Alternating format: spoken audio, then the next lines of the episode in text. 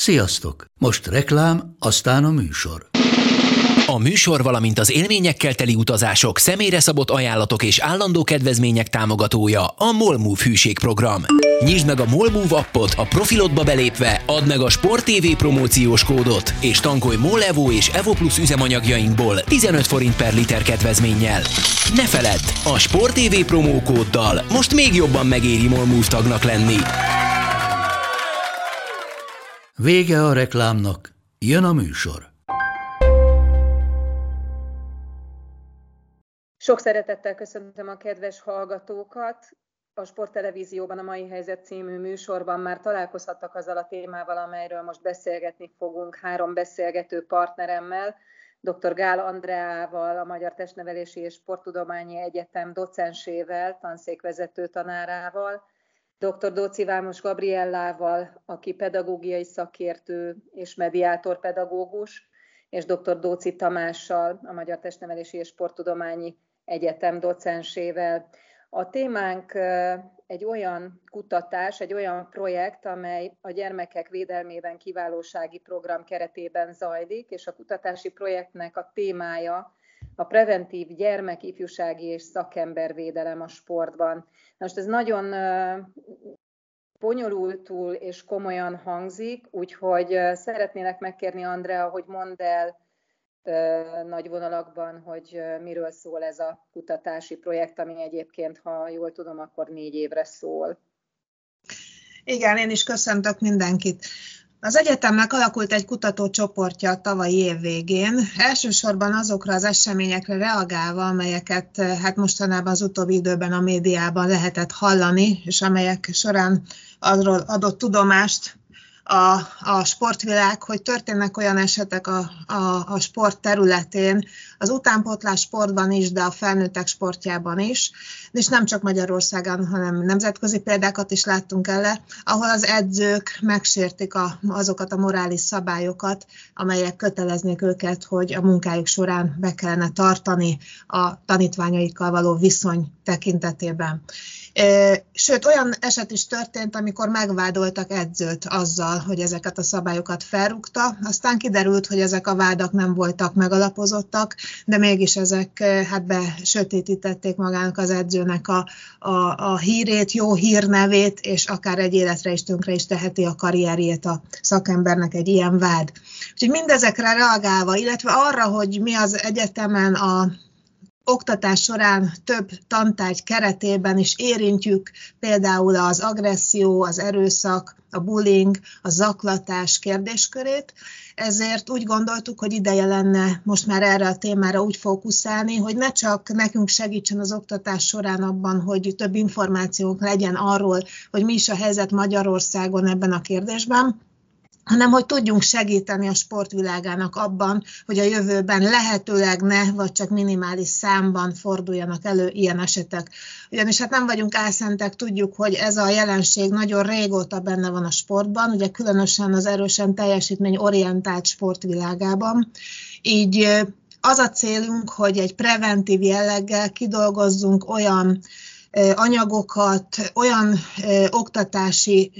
formákat, és ezt azért mondom, mert elsősorban a szakember képzésben tudunk mi hatékonyan tevékenykedni azért, hogy a leendő sportszakemberek megismerkedjenek ezzel a témával, tudják, hogy miről beszélünk, tudják, hogy melyek azok a morális kötelességek, amelyeket nekik be kell tartani a munkájuk során, milyen szituációk jöhetnek létre egy edző tanítvány kapcsolatban, amelyekben sajnos előfordulhat ezeknek a szabályoknak az áthágása. Tehát hogyan tudunk úgy szakembereket kibocsátani a jövőben az egyetemről, akik már ezzel foglalkoztak, és ezzel, ezekkel a szabályokkal,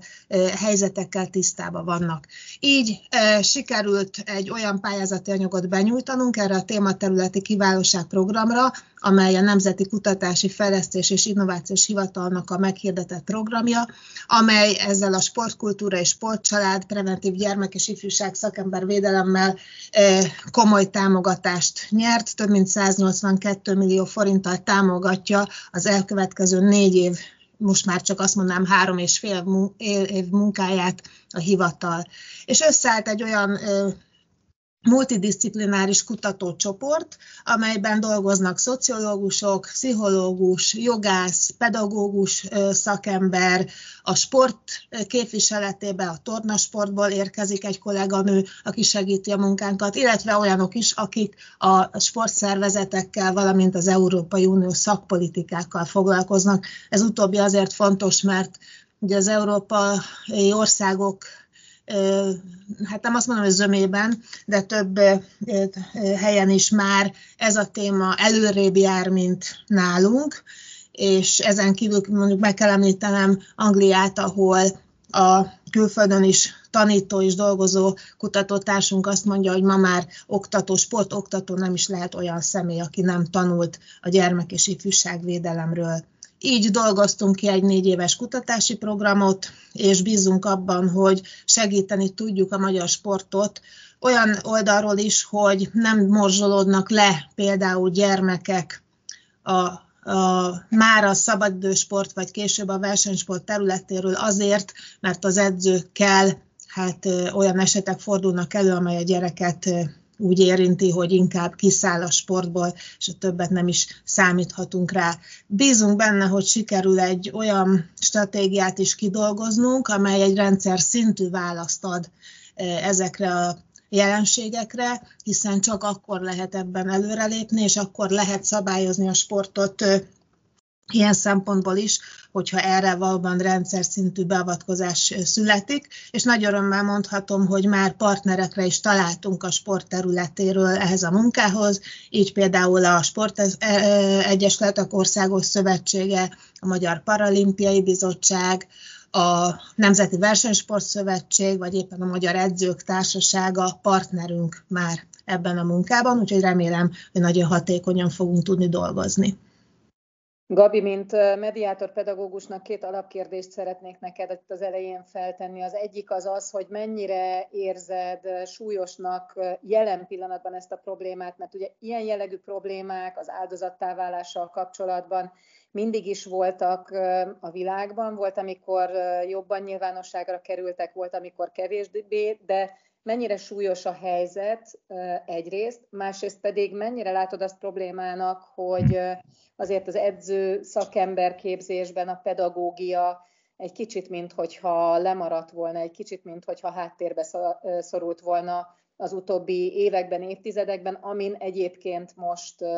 igyekeznek az illetékesek javítani és változtatni. A, a helyzet súlyosságával kapcsolatban azt lehet elmondani, hogy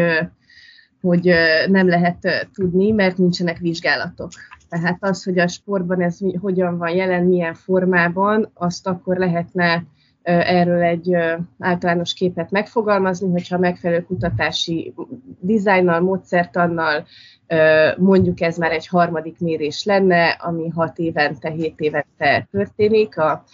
sport világában, de mivel ilyen nincsen, ezért nem tudunk viszonyítani ahhoz, hogy a korábbi évekhez képest ez most hogy van jelen, azt biztosan el tudom mondani, hogy, hogy összességében a sportvilágán kívül is nagyon erőteljesen jelen van, főleg az elmúlt pár év hatására a fokozódó feszültségek egyéni és társadalmi szinten is igenis erősítik a különböző korosztályban a, a, a, ezeket az agresszív energiákat, és itt ezen a ponton lenne fontos egyébként definiálni a, a különbséget az agresszió, az erőszak és a bullying között, ezt később megtenném, és az, hogy hogy a pedagógiában, a sport edzőképzésben ez mennyire van jelen, mennyire nincs. Erről én sajnos nem tudok, mert nem vagyok benne ebben a képzésben. Az biztosan tudom, hogy hogy abszolút szükséges lenne, hiszen ahogy az iskolában is a gyerekek között is megjelenik egyfajta erőszak, bullying, úgy természetesen a sportban is, hiszen ott is gyerekközösségekről beszélünk egyféleképpen, másfél pedig szervezetekről, tehát egy-egy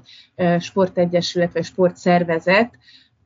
felnőttekkel, gyerekekkel együtt működik, tehát az fontos lenne, hogy, hogy igenis képzést kapjanak, mert ahogy Andi mondta az egyik megszerepléskor, hogy a prevenció egyik legfontosabb alappillére, sőt a legfontosabb a tudás mert az vezet oda, hogy eszközeink vannak, hogy módszerünk van, és meg tudjuk előzni esetleg a helyzeteket, illetve kezelni tudjuk az adott helyzeteket. Tamás, neked is két kérdést szeretnék az elején föltenni. Az egyik az, hogy férfiként hogy éled meg ezt a kutatási folyamatot, vagy egyáltalán ennek a témának a feldolgozását, és méghozzá azért, mert azért az a sztereotípia, hogy amikor fizikai, szexuális vagy verbális erőszakról beszélünk, vagy áldozattáválásról beszélünk, akkor azért azt hiszem, hogy a többségnek a szeme előtt megjelenik egy nagy erős férfi, és mondjuk egy kisgyerek, vagy egy, vagy egy nő, és ebben az esetben, vagy ebben a képben szinte minden esetben a férfi az, aki, aki elkövet valami ö, szörnyűséget a másik fél ellen. Tehát, hogy így jelenik meg ez a kép, és azért ezzel nagyon nehéz megküzdeni egyrészt, mert, mert amit a médiában látunk, hallunk példák, azok többnyire így és erre vonatkoznak, másrészt pedig hát szóval meg kell ezzel küzdeni, és, és valahogy le kell, le kell dönteni ezeket a sztereotípiákat is, valamint megoldást is kell rá találni. Szóval, szóval te hogy éled meg ezt a dolgot? Azt gondolom, hogy nagyon fontos, hogy, hogy uh, uh, itt azért alapvetően a legtöbb féle uh, ilyen jellegű cselekedetben, bántalmazásban, és különösen, hogyha itt a, a, a, a lelki bántalmazásról beszélek, akkor ez abszolút nem egy nem, egy nem függő dolog és ez nem csak a, a sportvilágában van így, hanem úgy általában is, tehát akár párkapcsolati erőszak szintjén, és éppen ezért fontos valóban, hogy lebontsuk ezeket a sztereotípiákat. Nyilván ehhez is fontos lenne az, hogy, hogy tudjuk, hogy valójában igen, kik lesznek az áldozatok, kik a, a, hogy vannak az elkövetők, amit ugye Gabi is említett, hogy azért itt van egy ö, hiány kutatási eredményekben, és, és, és én nagyon bízom benne, hogy a mi projektünk tényleg, hogy mondjam, a megfelelő módszertannal képes lesz arra, hogy úgymond egy ilyen, hát ahogy az angol mondja, ez a baseline study, tehát ami az alapvonalat megadja, ahonnan aztán reméljük, hogy majd tudunk elfele mozogni, hogy ez, ez elkészüljön. Nyilván, amikor, amikor mondjuk a szexuális bántalmazásról, vagy erőszakról beszélünk, vagy a fizikairól, akkor persze, hogy talán mondhatjuk, hogy ez az egy picit talán közelebb van a férfiakhoz, de alapvetően azt hiszem, hogy egyáltalán ezeknek a, az eseteknek a többsége, tehát maga a rendszeres bullying vagy, vagy megalázás, az igazából, tehát ténylegesen ott a legtöbb dolog az alapvetően a verbalitás szintjén zajlik. És, és ebben pedig tényleg azt gondolom, hogy nem látszanak igazán nemi különbségek. Gabi, azt mondtad, hogy helyre teszed ezek között a kifejezések közötti különbséget, vagy akár hierarchiát, ha van ilyesmi, az agresszió, az erőszak és a bullying között. Megtennéd? Igen. a, na most ezeknek a, ezek, ezek a fogalmak értelmezhető pszichológiai, neveléstudományi, szociológiai, jogi, tehát nagyon sokféle szempontból. Az az értelmezés, amit én most meg fog tenni, az neveléstudományi pszichológiai értelmezés, némi szociológiai beütéssel. Az agressziót egy nagy, legnagyobb kalapnak vesszük, és minden olyan Rasburg nyomán minden olyan szándékos cselekvést agressziónak tekintük, amelyiknek nyílt vagy szimbolikus formájában az a célja, hogy kárt, sérelmet vagy fájdalmat okozzon a másik félnek, és ezt alapvetően holisztikus módon értelmezzük, azaz azt jelenti, hogy antiszociális és proszociális vonatkozása is lehetnek. Az antiszociális, amikor az valahol azért egyértelmű a köznyelv szempont, köznyelvben használt módon is, hogy, hogy tehát a másik fél ellen tesz az elkövető, vagy az egyén. A proszociális az viszont egy érdekes dolog, azt jelenti, hogy más valaki védelmében, más valaki érdekeinek a, a, a védelmében tesz az egyén, csak nem asszertív módon, hanem agresszív módon, tehát kártsérelmet vagy fájdalmat okoz, csak a, a viselkedése mögött meghúzódó motiváció az nem az ártani akarás, hanem a védeni akarás, csak ahogy az előbb is a tudás említettem, hogy nem tudja feltétlenül, hogy hogyan lehet a megfelelő eszközökhöz nyúlni, illetve még egy asszertívan, jó részt asszertívan viselkedő embernek is előfordul, hogy agresszív megnyilvánulása vannak, kizárólag védelmezés esetén.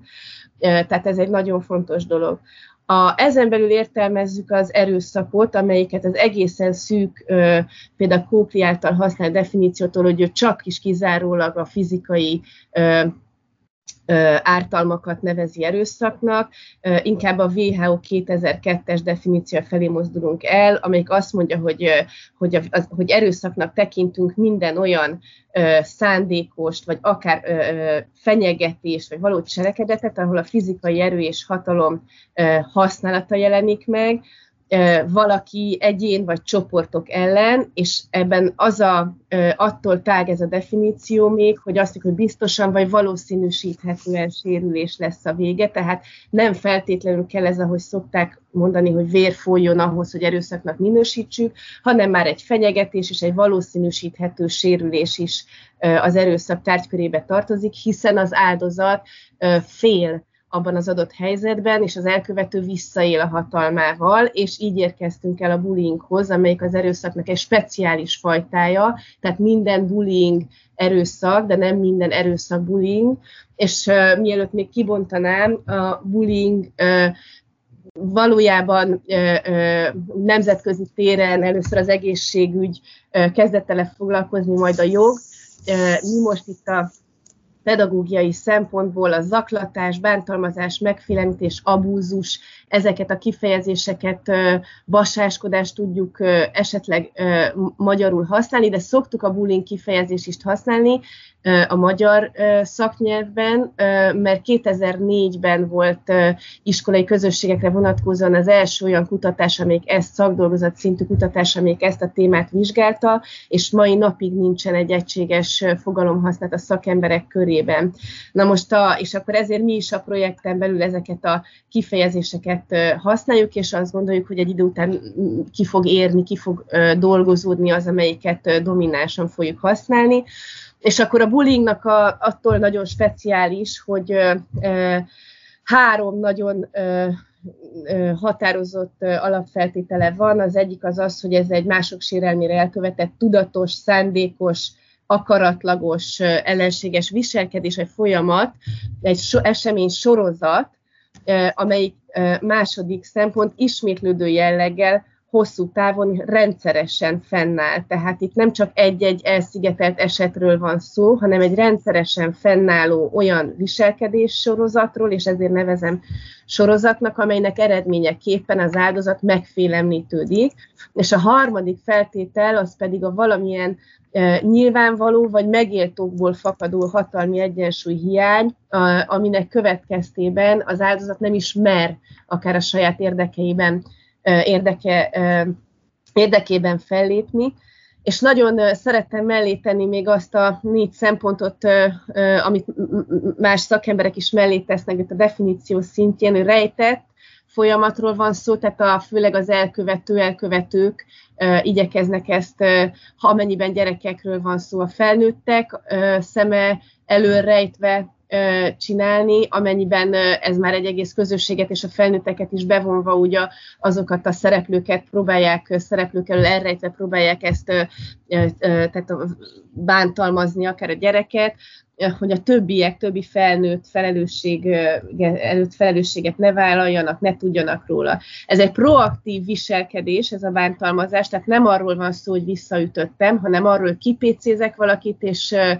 szépen módszeresen elkezdem megfosztani őt a, a, az önbizalmától, önértékelésétől, a, a szociális hálójától, a, a, a közösségben, a státuszától, tehát egy idő után a peremre szorul, marginalizálódik, és itt kell megemlíteni, hogy ez egy olyan társas környezetben zajlik, egy adott szereprendszerrel működik, amelyikben ezt a peremre szorulást a bántalmazó el tudja érni. Ebben a szereprendszerben van három-négy főcsoport, amelyikben alapvetően gondolkodunk, a zaklatók, az áldozat, a védelmezők és a szemlélők, és akkor azt tudjuk még itt mondani, hogy ezek a csoportok nem homogének, tehát nem az van, hogy minden zaklató ugyanúgy viselkedik, ugyanúgy gondolkodik, hanem heterogének a szerepek, és ez a szereprendszer fenntartja egymást. Tehát egymás nélkül nincsen meg, a szemlélők nagyon erős hatással vannak erre a folyamatra, az ő viselkedésük rendkívül meghatározó abból a szempontból, hogy a bántalmazó meddig mehet el. Uh, Andrea, tanárnő, te, aki sportoltál, aki sportolókat, leendő edzőket, testnevelőket tanítasz, most helyezd át nekünk mindezt, amit hallottunk a sportvilágára, Figyelembe véve azt, hogy ugye ez egy speciális világ, mert hogy itt mindenki az eredményre törekszik, rettentő stressz hatások vannak, a küzdelem a lényege ennek a történetnek az egymás elleni, vagy egymás mellett lévő küzdelem, ami, ami hihetetlen energiákat tud mozgósítani ennél fogva, rengeteg érzelmet is, vagy érzelmi kitörést is, ahol kell lenni egy hierarchiának, és ezt ugye az eredmények, a, a számok, azok gyakorlatilag alátámasztják, megerősítik. Hogy, hogy lehet mindezt áttenni a sportnak a területére, ami ebből a szempontból talán mindent egy kicsit felerősít, amiről az imént hallottunk? Hát azt hiszem, hogy ez az egyik legjobb kérdés, amit ezzel kapcsolatban fel lehet tenni, és itt rögtön meg is említeném azt, hogy nem véletlen alakult ez a kutatócsoport úgy, hogy legyenek benne olyan tagok, akik a sport világában, sőt a verseny vagy az élsport világában szocializálódtak, mert úgy gondoljuk, hogy ezeket a jelenségeket a sportban értelmezni és értékelni csak úgy lehet, ha valaki ezek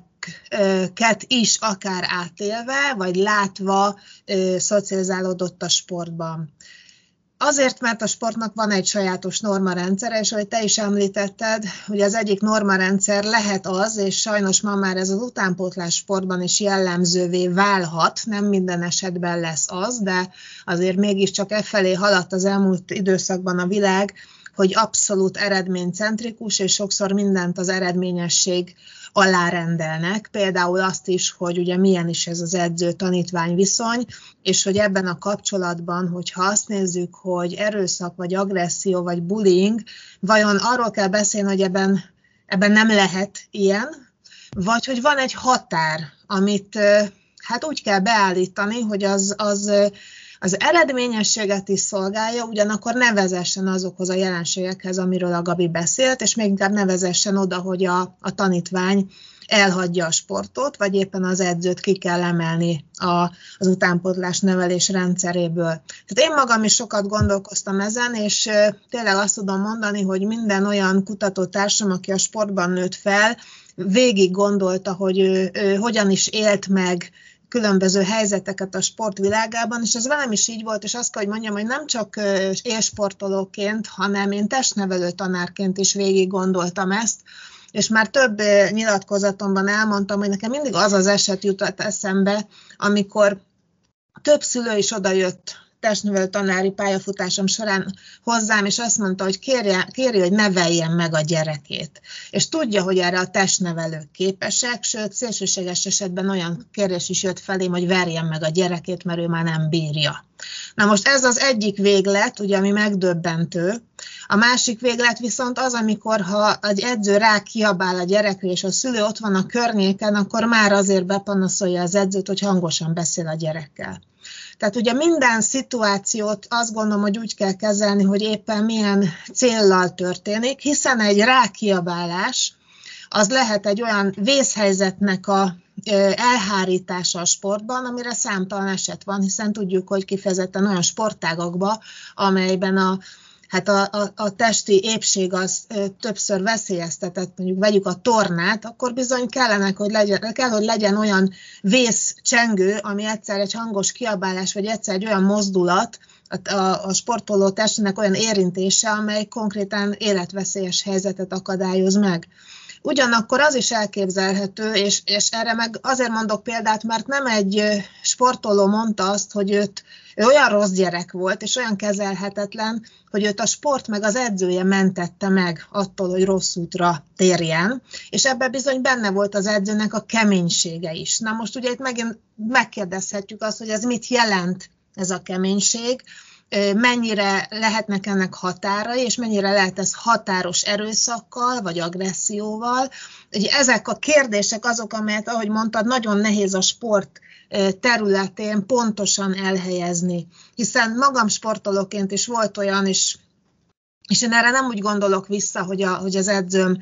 bántalmazott lelkileg, amikor egy nagyon rossz teljesítmény után bizony lehordott engem is, és lehordta a csapattársaimat. És akkor mi ezt elfogadtuk. De hogy ezt megint csak azt mutassam, hogy ez mennyire bonyolult egy szituáció, amikor ez mérkőzés után az öltözőben történt, úgymond zárt körben, akkor ezt elfogadtuk, sőt, azt mondtuk, hogy igaza is van. De amikor ugyanez úgy történt meg, hogy még a mérkőzés helyszínén ültünk a kispadon, és a nézők ott voltak körülöttünk, és ott hordott le az edző minősíthetetlen módon minket a teljesítményünk miatt, akkor erre azt mondom, hogy ez nem elfogadható. Úgyhogy sok minden bonyolítja ezt a helyzetet, és remélem, hogy a, az edzőkkel történő adatfelvétel, ami részben egy kérdőíves módszerrel történik, majd részben pedig interjúkkal, csoportos interjúkkal, ezeket a szituációkat is át tudjuk majd beszélni, és tudjuk tisztázni, és ennek lesz majd remélhetőleg a folyamánya, hogy meg tudjuk azt, hát nem is kategória szerűen, de valahogy határozni, hogy mikor, minek lehet helye a sportban, és mi az, ami elfogadhatlan ezen a területen is. Elhangzott az imént, hogy az Európai Unió több országában foglalkoznak ezzel a problémával, és kutatásokat végeznek. Ugye azért azt mindannyian tudjuk, hogy nagyon különböző társadalmak működnek az Európai Unión belül. Ezért Tamás, a szociológia szempontjából nagyon érdekelne az, hogy mennyire képezi le egyrésztről a sport a társadalom működését, nyilván Magyarországra vonatkoztatva, másrészt pedig mennyire elfogadott az egy társadalmon belül, vagy mennyire normális működés az, hogy alapvetően az erősebb most kicsit lesarkítva természetesen a, a mondani valómat, az erősebb áldozattá változtatja a gyengét, és, és ez egy alapvető működése egy emberi közösségnek, kisebbnek, nagyobbnak, vagy még nagyobbnak. Mennyire, mennyire van ez így? Um, azt gondolom, hogy, hogy nyilván igen, tehát a versengés, együttműködés, ugye ezek minden társadalomban meglévő dolgok. Nyilván a sportvilága, az élsportvilága, ez, ez, ez feltétlenül azért azt gondolom, hogy szól a versengésről, és ez természetes. Ugye azt hiszem, pont ugye az, a rangsorképző agresszió fogalmát azt használják is, és hogy ebben a sport ugye ez mennyire, mennyire illeszkedik a sportra, tehát hogy tényleg ott mindig azért szület, születik egy rangsor, és azt gondolom, hogy ez az, hogy születik egy rangsor, vagy akár egy erős sorrend, és az, hogy ebből az erős sorrendből kialakul egy olyan állandósuló hatalmi dinamika, ez nyilván hogy mondjam, ez, ez, ez, ez különböző, különböző dolog. Na most ugye, hogyha egy picit így a magyar társadalomra gondolunk, akár picit párhuzamba vagy szembeállítva más európai országokkal. Azt gondolom, hogy azért az egy közhelyszerű megállapítás, és tudjuk jól, hogy itt mi Magyarországon az egy erősen egy élsport, egy olimpiacentrikus ország vagyunk, ahol, ahol, és én erre nekem mindig a kedvenc érvem az az, hogy, hogy a fiatalok sportját utánpótlásnak hívjuk, tehát nem valami másnak, hanem úgy már ugye jelezzük, hogy itt, itt, itt, itt valami, valaminek ugye a, szóval az, az élsportnak az utánpótlásáról beszélünk, és ugye ebben a, ebben a közegben azért a teljesítmény az valóban az mindig is kiemelkedően fontos lesz. Ettől függetlenül persze az, az, az nem mindegy, hogy, hogy ezt a teljesítményt hogyan érjük el, hogyan próbáljuk motiválni a versenyzőnket, és, és hát nyilván az a, a, az a, a nehéz itt a magyar sportviszonylatában, hogy, hogy, hogy sajnos sokszor hogy mondjam, az egész rendszer annyira az eredményességet helyezi a középpontba, hogy emiatt ugye, hogy mondjam, ez, ez ad egy irányt azért nagyon sok szempontból annak, ahogy, ahogy itt működnek a dolgok. Ettől függetlenül természetesen, és ez nagyon-nagyon fontos, és mi is mindig hangsúlyozzuk, hogy itt, itt világos, hogy, hogy hogy alapvetően sok-sok ezer edző dolgozik ma Magyarországon a sportban, akik, akik soha semmi ilyesmit nem csináltak, és próbálják ezeket a helyzeteket elkerülni. Viszont hát tényleg az is látszik, hogy a teljesítmény miatt ugye ez nagyon sokszor elő fog kerülni. És ugye van ez a, vannak ilyen kifejezések, ugye ez a, a, a ahogy az angol mondja, ez a no pain, no gain, tehát hogy ugye hát a sikerért mindenképpen meg kell szenvedni, és ugye ezek azok a, a, az ilyen jó kis mondások, amik jól mutatják is azt, hogy, hogy, hogy igen, hogy itt egy, néha egy picit bajban vagyunk, hogy, hogy akkor tulajdonképpen meg kell szenvedni, de mennyire kell megszenvedni, de azt hiszem, hogy, hogy, hogy talán azzal a magyar sport világában is a többség egyetértene velem, hogyha azt mondanám, hogy azért az egy kívánatos cél lehet a jövőre nézve, hogy azok, akik most sportolnak, vagy benne vannak az élsportban, vagy a, vagy, a, vagy a jövőben benne lesznek az élsportban, hogy amikor ők felnőtté válnak, akkor ne legyenek boldogtalan emberek, ne legyenek kiégett emberek, ne legyenek sérült emberek. Igazából ezt, a, a, a, hogy mondjam, ezt kell valahogy megoldani, és ha ezt meg tudjuk oldani, ezen belül, hogy egyébként kell motiválni ezeket a versenyzőket, hogy egyébként nem lehet mindig buksisimogatással elérni eredményt, ezt, ezt emellett el lehet fogadni. De, de, de azt gondolom, hogy, hogy egy edző, aki tudatosan dolgozik a saját szakmáján, a szakmai fejlődésén, reflektál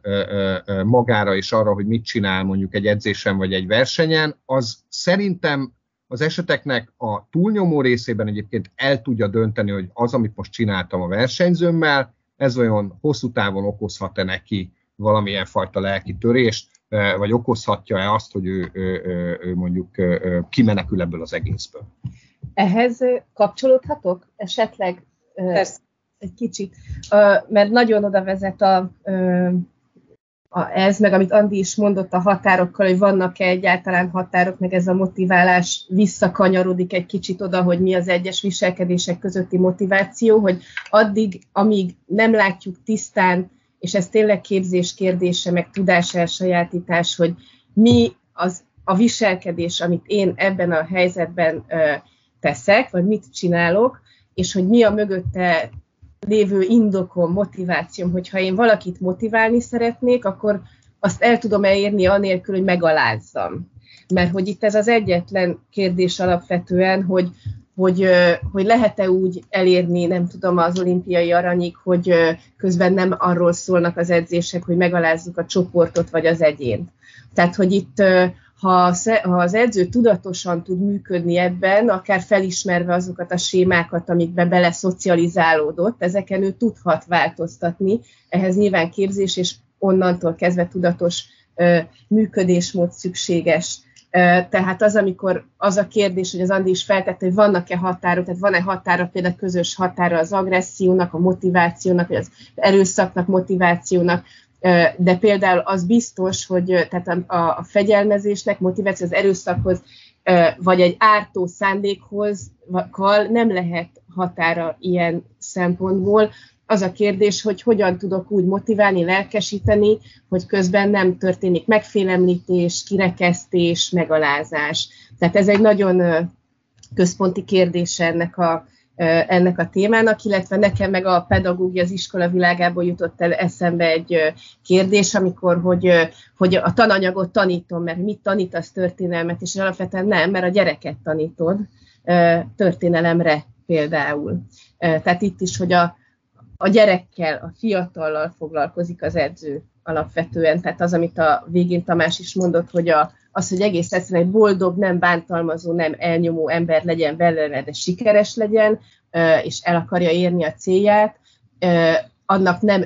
az egyik alapfeltétele az, hogy megalázom. Rengeteg a feladat és a megoldandó kérdés, erről fogunk beszélgetni majd minden hónapban. A Gyermekek Védelmében Kiválósági Program keretében induló kutatási projektről, amely preventív gyermekifjúsági és szakembervédelemmel foglalkozik a sportban, és próbál majd segítséget nyújtani a szakembereknek. A mai alkalommal, az első alkalommal a projektvezetővel, dr. Gálandrával beszélgettünk, a Magyar Testnevelési és Sporttudományi Egyetem tanszékvezető docensével, dr. Dóci Vámos Gabriellával és dr. Dóci Tamással. Egy kicsit érintettük a kutatás alapkérdéseit, fogalmakat, és a sportközeg és a társadalom összefüggéseit. Innen fogjuk majd folytatni ezt a beszélgetést, és én azt javaslom, hogy mindig legyen majd egy, egy utolsó kis mondat, egy kis fő gondolat, ami a beszélgetésnek a fő gondolata lehet. Én a maira azt mondanám, hogy legyen ez a határok kijelölése, talán ezt a címet adnám ennek a mai beszélgetésnek, amit köszönök szépen a partnereimnek, és köszönök szépen mindenkinek, aki velünk töltötte ezt a valamivel több mint fél órát. Várjuk majd Önöket egy hónap múlva a következő beszélgetéssel, és közben nézzék a Sport TV mai helyzet című műsorát, hiszen ott is egy hónapban egyszer egy témát majd